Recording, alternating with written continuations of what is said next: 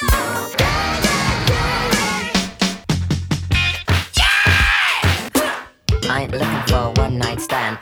I want you in the worst way. I begged for a kiss, she gave me seven.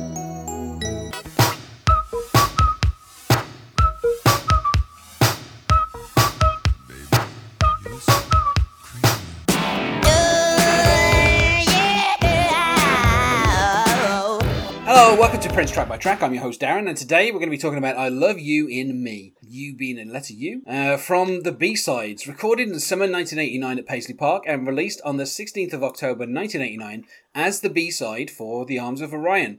Um, this was then used again by Prince as the B-side for Insatiable. I'm not quite sure why he reused this B-side in particular, um, and particularly like kind of like two two years apart. Like that's quite a big gap. Um, he'd reused B-sides previously, but that had been when he was just using album tracks and, you know, so like, you know, I Feel For You or something was like a B-side on three different singles and stuff like that. But in this case, it's like very specifically a B-side that Prince is reusing. Um, obviously, he would do this like with Horny Pony, which was also a B-side to Get Off and Cream. So, you know, not the first time he's done this. Um, but, you know, just kind of unusual that he, he used it on those two tracks, which are, you know, kind of almost diametrically opposite. I don't think you could say The Arms of Orion and Insatiable are kind of even really in the same kind of vein. On the track itself, it is just Prince by himself, and the song is four minutes and twelve. And joining me to talk about this is Alec Rayner. Hello, Alec. Hello. I actually I actually bought the single of Insatiable, as I said on that episode. Um, it was fairly expensive over here because it was a, an American import. Um, and that was where I first heard I Love You in Me. Um, now, obviously, for a lot of the B-sides, the first time I heard them was when I heard the B-sides. Yeah. um, you know, it was basically twenty songs on there. Um, I think I'd heard Shockadelica and I Love You in Me, and that was pretty much it. Like, uh, you know, I hadn't been collecting Prince singles or anything. I'd only just recently got into Prince. Um, and, you know, some of the singles that I'd got had basically... you know, um, well, one of them had Call the Law as a B-side, so, and that isn't on the B-side collection, um, and Sexy M F had Strollin' as a B-side. So obviously, you know, I, when I was getting into Prince, the B-sides for some reason weren't B-sides. um, so when I heard the B-sides collection, pretty much everything was new to me, apart from this song and uh, Shockadelica. Those are the two that I previously owned. Um, so, I mean, was when, when you got the B-sides, was that the first time that you would have heard this track? The first time I... heard it was when I got the B-Sides collection. The B-Side, the yeah. Hits slash the B-Sides collection is one of the first um, Prince albums that I had for myself. Because I remember cleaning my aunt's house one day, and she bought me the Hits slash the B-Sides as kind of like a reward for spending like six, seven hours cleaning your house while I was over there. So it was it, it was a good reward. And I knew Prince did B-Sides that were different because... Yeah. I, um. When Doves Cry, Let's Go Crazy, and Purple Rain, I knew people that had those forty-five singles, so I would listen to yeah. the back. So I knew it was seventeen days and Erotic City and Purple, oh, God, from the Purple Rain single. Yeah. So I knew they were out there, but this is the first time I heard it was in the context of the B-side. I mean, coincidentally, the Hits/The B-Sides was also the first Prince album that I bought for myself as well. So, um, you know, and, and the I mean, I bought it on cassette. Um, and I also, um, I got a display um, from a local record shop that had a number of, um, it had the, the, the, the hits one, the hits two uh, sleeves, but just the fronts, not the, not the actual kind of backs. They weren't actual sleeves. Um, and then it also had a large cutout of Prince, which uh, resides in my hallway. Uh, for many years, when I lived somewhere else, it, w- it was above my bed. Like hearing the B-sides, I've said this a few times, but I'll say it one more time. It was kind of like a revelation because it's basically like twenty brand new songs. You know, and that's a lot of Prince to take in all at once, especially if, you know, you were a, kind of like a new Prince fan or or if you were someone who, say, was was getting the hits uh, one or the hits two, you know, ha- hearing all these B-sides. I mean, you know, there's just so many of them. And, you know, it, the kind of like the quality of the songs. These aren't like songs that Prince has just kind of thrown on the back of singles because, you know, they weren't good or anything. These are songs that he worked a lot on, you know, spent some time kind of putting them together. And, you know, really kind of put effort into them. Um, and I think I Love You and Me is what is kind of a really good example of that. Because, you know, the amount of kind of like production that's on here, you know, the, the kind of the instrumentation and everything. Um, I mean, I can almost see why he used this as a B-side twice. Because it's like, well, you know, Arms of Orion barely charted. Let's put this on a single that's going to be more successful. So everyone can hear the work I put into this song. Um, but yeah, I mean, in terms of a genre...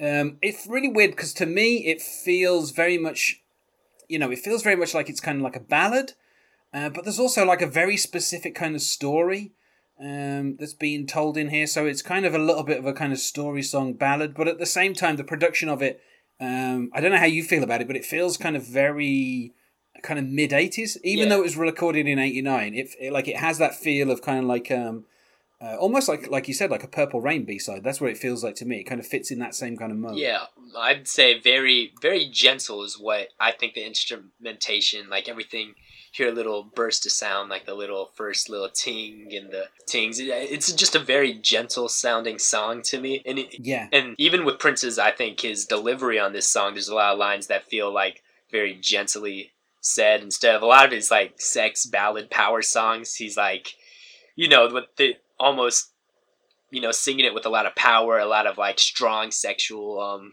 conviction, I guess would be the word for it. But this time, in I Love You in Me, he's a little bit more reserved, like, ah, dang, hopefully I don't come before she does.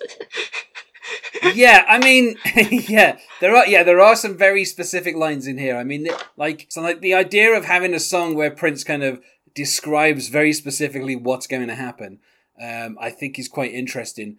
And, you know, I mean, the lyrics themselves, um, you know, kind of the only, there's no real chorus. It's just kind of verse upon verse upon verse throughout the whole song. Um, you know, aside from the refrain of "and I say, ooh, she, I love you in me." You know, that's that's kind of the refrain at each each line. Uh, but you know, he starts off saying, "She took off her dress and I took a peek while Thunderstorm played hide and seek," uh, which I to me kind of recalls a little bit of the story that's in. Um, Raspberry Beret, you know, when he's talking about the, the lightning seams and all that kind of stuff. So, oh, yeah. you know, like here talking about thunderstorms, but they're talking about lightning. So, you know, maybe a kind of a little bit of an allusion to that. Um, okay. And he says, "I begged for a kiss and she gave me seven." Um, so, so yeah, the Prince um, number you know, right there. Prince obviously, yeah, I mean, yeah, obviously that's recurred in a few songs, but one in particular that shares that number. Um, and of course, Prince says, "Our lips touch and it feel like heaven." Now, uh, to me, that feels like there's a little bit of kind of... Um, I mean, I don't, I, to me, and I I don't know if I, I don't want to get too specific, but this feels like a song where the character Prince is playing um, is losing his virginity. Yeah. Maybe that's just, maybe that's just the way I'm hearing it, but um, particularly, you know, some of the lines later on. Um, but like the idea that, you know, he begs for a single kiss and she gives him seven, it seems to suggest that, you know, he's, he's kind of looking for the bare minimum kind of contact yeah. here, and she's, she's willing to take it further, and maybe that's surprising him. And of of course, a lot of the, the stuff that is placed in this song is is placed on the female protagonist, you know. In the next verse when he says, um, you know, he's, I mean, I love the double tracking as well. "Everything I want is what she does to me. She don't blush because she's so damn free. When she's making love, it's like surgery." Oh, wow. So he's, he's saying when she's making love, it's like surgery. He's not saying that his participation in this is like surgery. Yeah. And I, and I kind of lied because that really is the chorus. You know, it, it recurs, you know, a little kind of here and there. But yeah, I mean, I mean, the fact that she's the one making love, yeah. I think is the interesting kind of twist in this song. That Prince isn't really in the driver's seat this time around, is like we see him in a lot of the other tracks where...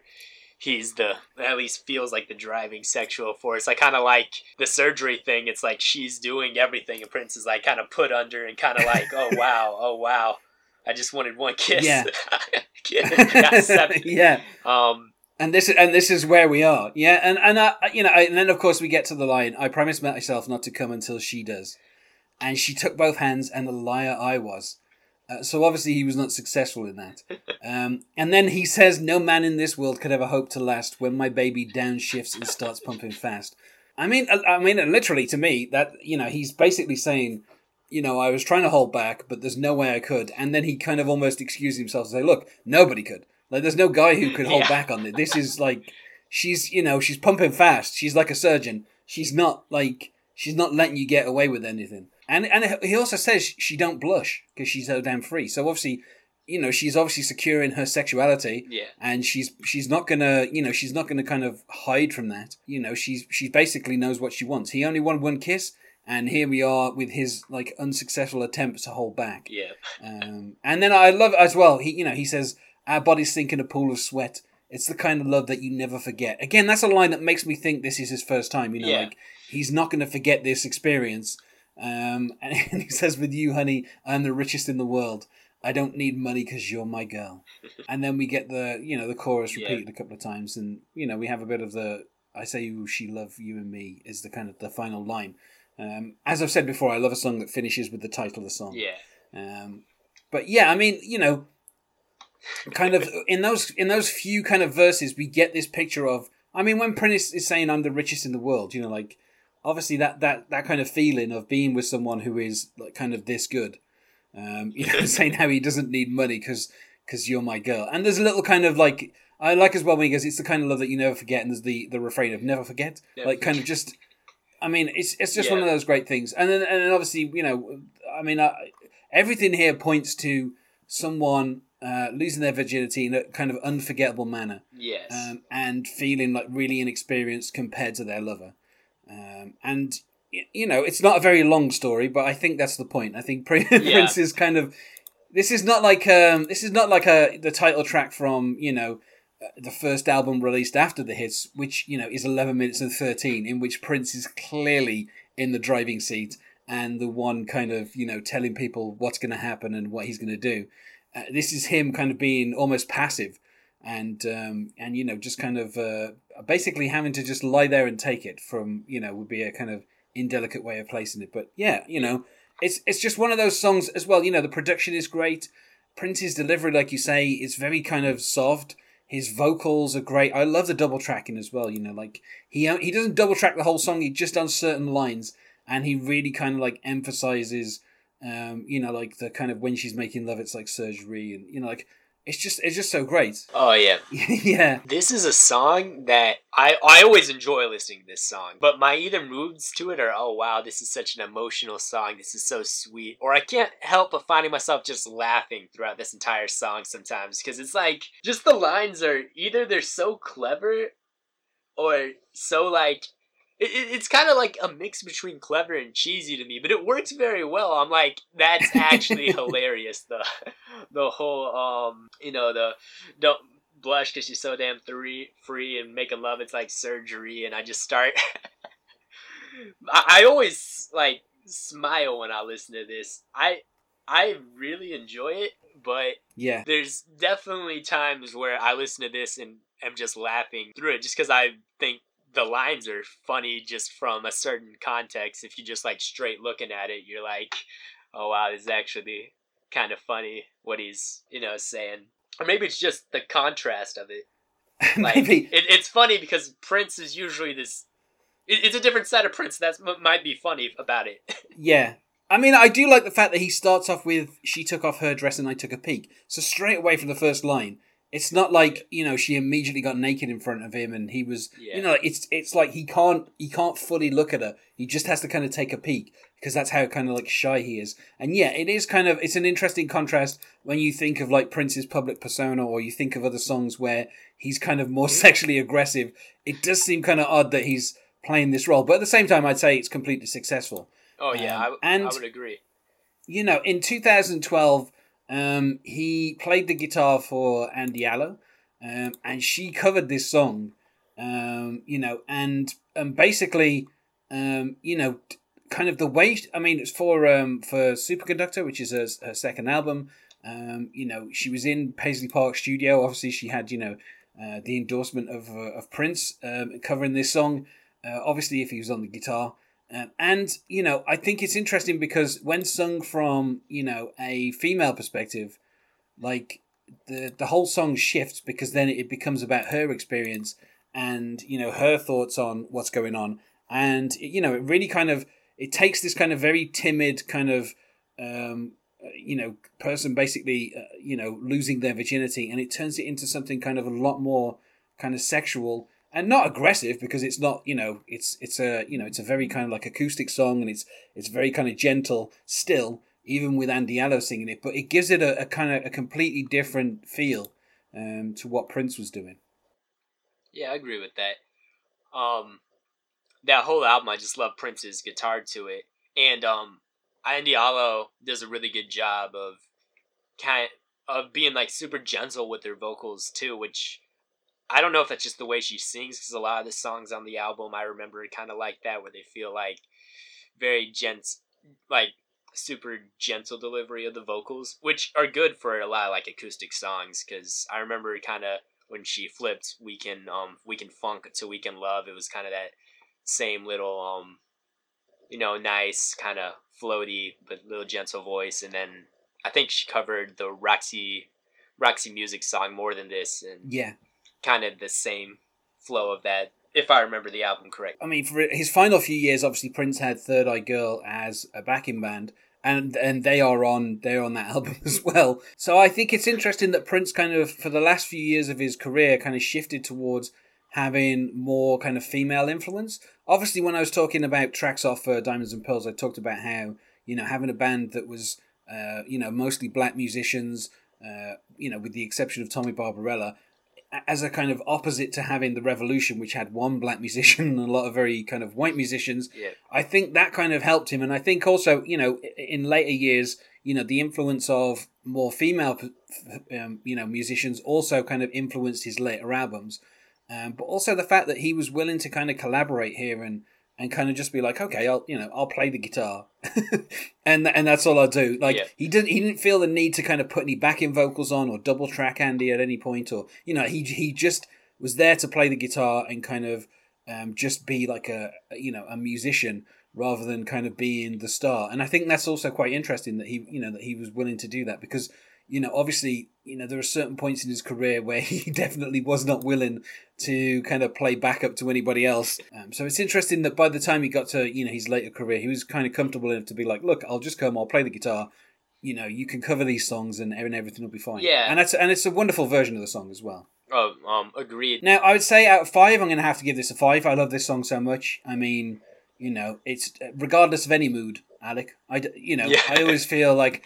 I always feel like it's a five out of five. I love this song, and you're right. Some of the lines can be a bit cheesy, um, but you know, I just, I just think the, pro- you know, the production is yeah. so great. And you know, we haven't really talked about it, but there is kind of like a middle eight where Prince just starts singing "ooh" over and over again, and that's like kind of, I don't know. I like to imagine that's, you know, him in the bed with her on top, and you know, like, and that's all the sound he can make is just this kind of gentle "ooh ooh ooh ooh."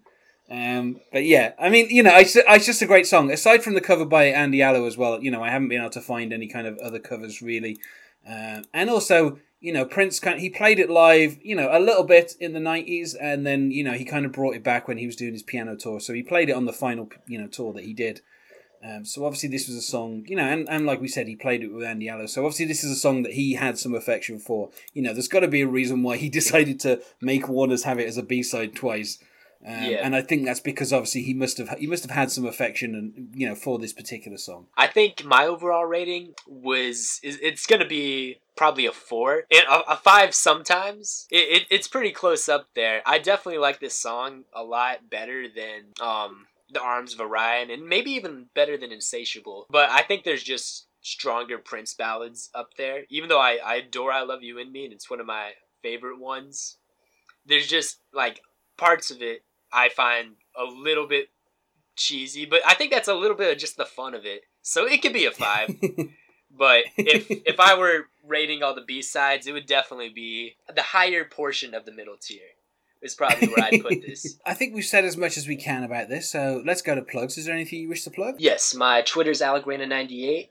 Um, feel free to follow me, talk to me about Prince, talk to me about anything. And I really have a great time talking about Prince. One of my, you know, one of one of the good joys I have. It's always a good time being on this podcast. And you can find us on Facebook at Prince Track by Track, or on Twitter at Prince Podcast, or you can email us, not sure where you would, at prince track by track at gmail dot com. Thanks once more for being my guest, Alec. Oh yeah, no problem. Thanks for having me on. And otherwise, goodbye.